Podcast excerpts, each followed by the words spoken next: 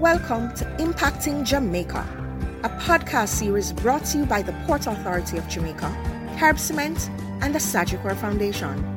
Impacting Jamaica shines the spotlight on the many but often ignored positive happenings, activities, projects, and investments at every level across every sector to inspire, motivate, and excite people everywhere. Impacting Jamaica is powered by Grace Kennedy. This is another in the series Impacting Jamaica, Boosting a Nation. And today we are speaking with Claudette Powell, who is the Vice President of the St. Hugh's Alumni Association. She is a registered nurse consultant and also chair of the Jamaica Diaspora Health Sector for the Northeast USA. Claudette, welcome to Impacting Jamaica. Thanks for having me, Aubrey. Very good. And I know St. Hugh's Alumni Association is one of the real strong organizations that uh, make up the union of Jamaican alumni associations here in the Northeast USA. Speak, speak, speak, speak to that for me, please. Yes, I, thanks for giving us that compliment that we're one of the strong organizations. But on another note, you know, we all have, it's, it's different levels. One school might rank 10, one might rank five. I don't know where we rank, but I have to say that wherever we rank, we feel satisfied that we're able to help our school. We might not be one of the strongest as, as far as a large membership or, or unless you want to call it 200 membership large, mm-hmm. might not have 200 at a meeting, but we do have 200 persons whom we can reach out to at any time. And you mentioned the fact of membership on any given day, any given meeting session. What's your average attendance, let's say? Most of our meetings, of course, especially now during the pandemic, would be either some most of the time on a phone call. We, do, we have not had Zoom. I would say average of I would say an average of about 10. And you draw your membership again from a, a particular geographic area or your membership is global? Here in New York, it's mainly in the Northeast. However, we have global outreach. And here in the United States, we have members in, in various states. M- members as far as helping, but not of, obviously not being at meetings Mm-hmm. You know, people we can reach out to and say, hey, we're in need, the school is in need of such and such. Mm-hmm. But if persons, the direct contacts are here, mainly within the five boroughs of New York. Uh, Claudette, it, it's, it's a known fact that the alumni associations are pivotal in the day to day activities of the schools in Jamaica. It goes without saying that on an average day, month, or year, the, the contributions are pivotal in, in sometimes keeping schools open, keeping departments open, and keeping programs going. Share with my audience just how well and how integral the involvement of the Alumni Association here for St. Hugh's is to the school in Kingston. Yes, and as we know, coming from Jamaica, we just cannot depend on the government alone to run the show, mm. or even more so the education department. And so, in, in the interest of having those students to benefit from the education, not drop out, we didn't drop out, so we want them to also succeed. We have to be there to, to complement the whatever operations going on. Mm. And most of the time, we get re- requests for persons don't have exam fees we, we can help with that. You know, we'll reach out, we, we pay for that.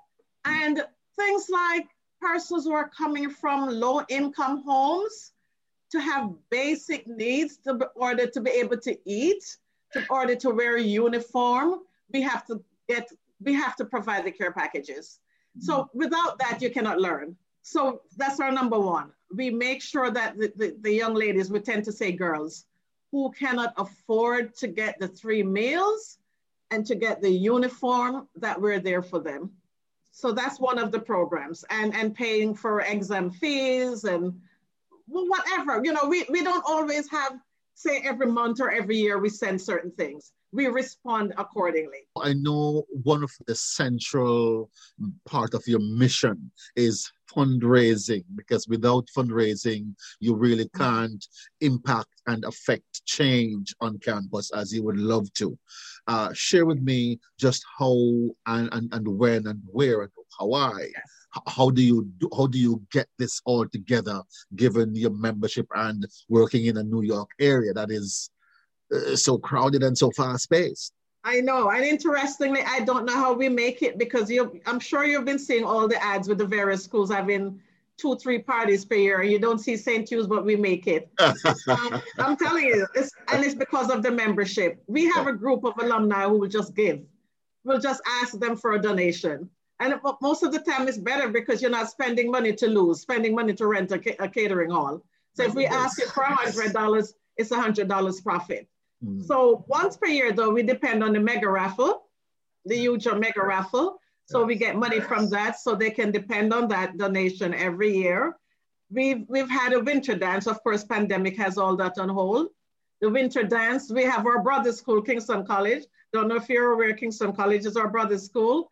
So they make sure that they helped us to, to, to survive. So we have partnered with them in the winter dance. So we raise money from that.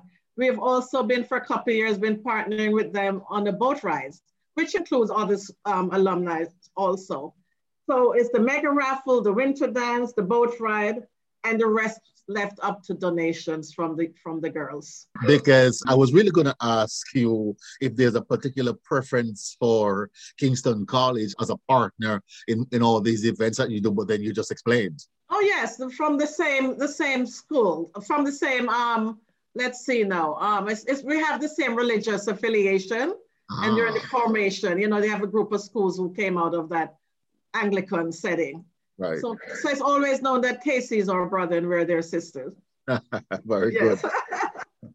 yeah. Uh, talk to me about um, uh, some of the, the other members of your of the executive who I know they, they love to work behind the scenes, but at the end of the day, what they do comes to the fore in in, in, in, in such bright ways. Yes, well, I want to say that I'm representing the president tonight, Althea McHale, who unfortunately could not conduct this interview.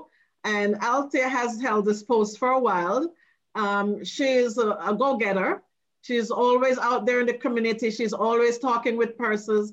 And she's always figuring out how we're we going to get that dollar that they're asking us for. So I want to thank Althea for that. Yes. And Madam Flavia Chin, who's been in the position as treasurer and secretary for a while also. Flavia is the foundation of this organization. Mm. Flavia and Althea have been at the table since 1986 at the formation of this organization. I came on, I would say maybe 19, 1990. So it's Flavia Althea and Carol Parker. Carol Parker is our advisor and considered our trustee. She's the person who keeps those young ladies in Jamaica connected. Carol is in Jamaica at least twice per year.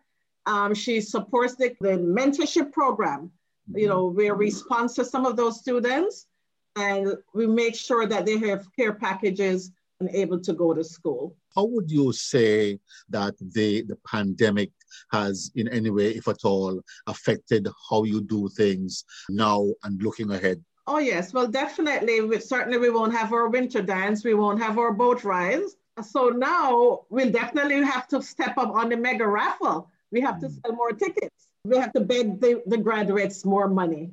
Moving forward, we'll have to consider also more Zoom fundraisers. I, because I think that's going to be around for a long time. So we are con- actually considering that right now. How are we going to survive without those face-to-face events? One of the things I needed to mention to you, you know, everybody's doing the, the tablet and laptop drives. At the time, we didn't have a lot of money, but we thought we needed to make a, a start with UJA. So we were able to send 10 tablets. And we're in the process of getting money now for some laptops and more, more tablets. We are speaking with Claudette Powell, who is uh, the vice president of the St. Hugh's High School Alumni Association here in New York. And of course, uh, in, in other spheres, she's also the chair of the Jamaica Diaspora Northeast Health Sector a very involved and committed person to diaspora affairs and to her school. We heard earlier from her on just how the association is impacting the lives of the students at school through so many different ways and so many different programs. Claudette, let's pick up now on this very critical area of the delivery of education in Jamaica, a real new, a new norm, so to speak, because of the pandemic, where school is now off campus in an e-learning environment. How well has the school uh, adopted and how much of an impact has the association have in this new situation? I have to say that we have been getting our information. We have a global St. Hugh's alumni WhatsApp, which is quite interesting. So with that, we get information from the president in Jamaica and we get a feedback. And I have to say, we're very pleased with how well the, the, the young ladies are doing. There, as I spoke about the, the mentorship program, a couple of them are struggling in the sense that even if they have a, a tablet or they might, they might live in an area where they don't have the access to an internet. So we have a fund where we could also um, pay for data so that's the biggest approach now, making sure that even if they have a device, that they can actually use it. Mm-hmm. So the, the chapter in Jamaica, we help them financially to buy some of those, what they call the SIM cards or whatever cards yes. to use those devices. But other than that, we're happy that most of them have a device. We're still waiting to send some more. And those who don't have, have some way of sharing. Um, we would love to have the upper grades um, using a, a, laptop. So that's our goal right now. What are some of the benefits do you find being a member of UJA and, and alumni? You know, how, how is that relationship going? You know, I, I have to say that we have not doing so well going to meetings, but we're well informed. and that part I like.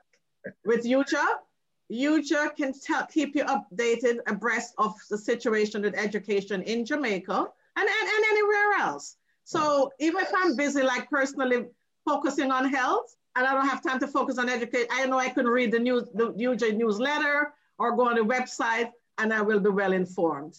And of course, they have a liaison who will re- assign to each um, school, to each association, and that person will reach out and say, "How are you doing? We're having a meeting. We're having this going on." So I, think it's it's it's it's a great association in the sense that all these alumni are able to be under one roof. And sometimes too, you can go to UJA for assistance if somebody reaches out to say, there's a student in such and such a state who needs help. The first thing you're gonna think, organization you're gonna think about is UJA. Mm-hmm. Yes. Now, of course, another one of the, the big concerns has to be just how reachable is the, the association, the chapter. If someone wants to reach out to the Alumni Association, how can they reach you, so, so to speak? We are currently working on a website, but I can give you two phone numbers. Yes. All right. One is for Flavia Chin, and that number is area code 347 581 4186. And I'll also give mine. These are all mobile numbers 516 459 2903. So those numbers are 347 581 4186. Yes. And, and 516 459 2903. Those numbers are for persons who might be listening and have been on the outside, on the periphery for so long and wanting to come in and help out and make, make a contribution to the Alumni Association and they're always free to do so. What's the uh, membership like in, as far as coming in? Are there any restrictions? Are there any? Oh no, as long as you're a graduate of St. Hugh's, not by age, not by the year you graduate.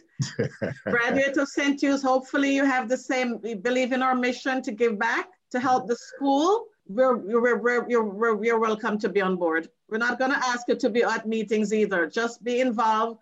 Just respond to our um, communication. Many, most of the time it's in email or letters. And again, we're willing to help the school. And because we are proud, we are very proud of the graduates. I'm sure every school, including yours, can say that all your graduates been well known and in all segments of Jamaica. But I have to tell you, these St. Hugh's girls, they are powerful. They're on the top. It is a fact that the alumni associations, I mean, the level of support, the the camaraderie, the level of patriotism that they that they exhibit on behalf of their schools is unmatched. speak to that. Speak, yes. speak, speak, speak to that, Claudette. Yes, it's it's amazing. Uh, just like you heard me spoke earlier, how well we're doing on, on my girls are powerful on their top.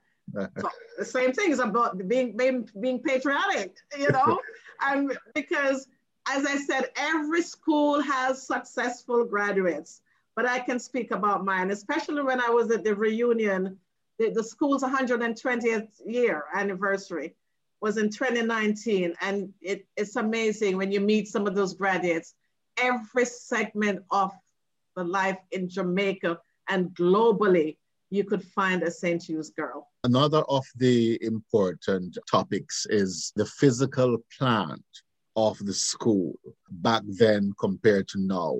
When was the last time you visited the campus? In 2019. And, uh, and, I'm sure you saw some changes that caught your eye. Yes. Of course, you know, we look for the same buildings where I had my math class, my chemistry, my this, that.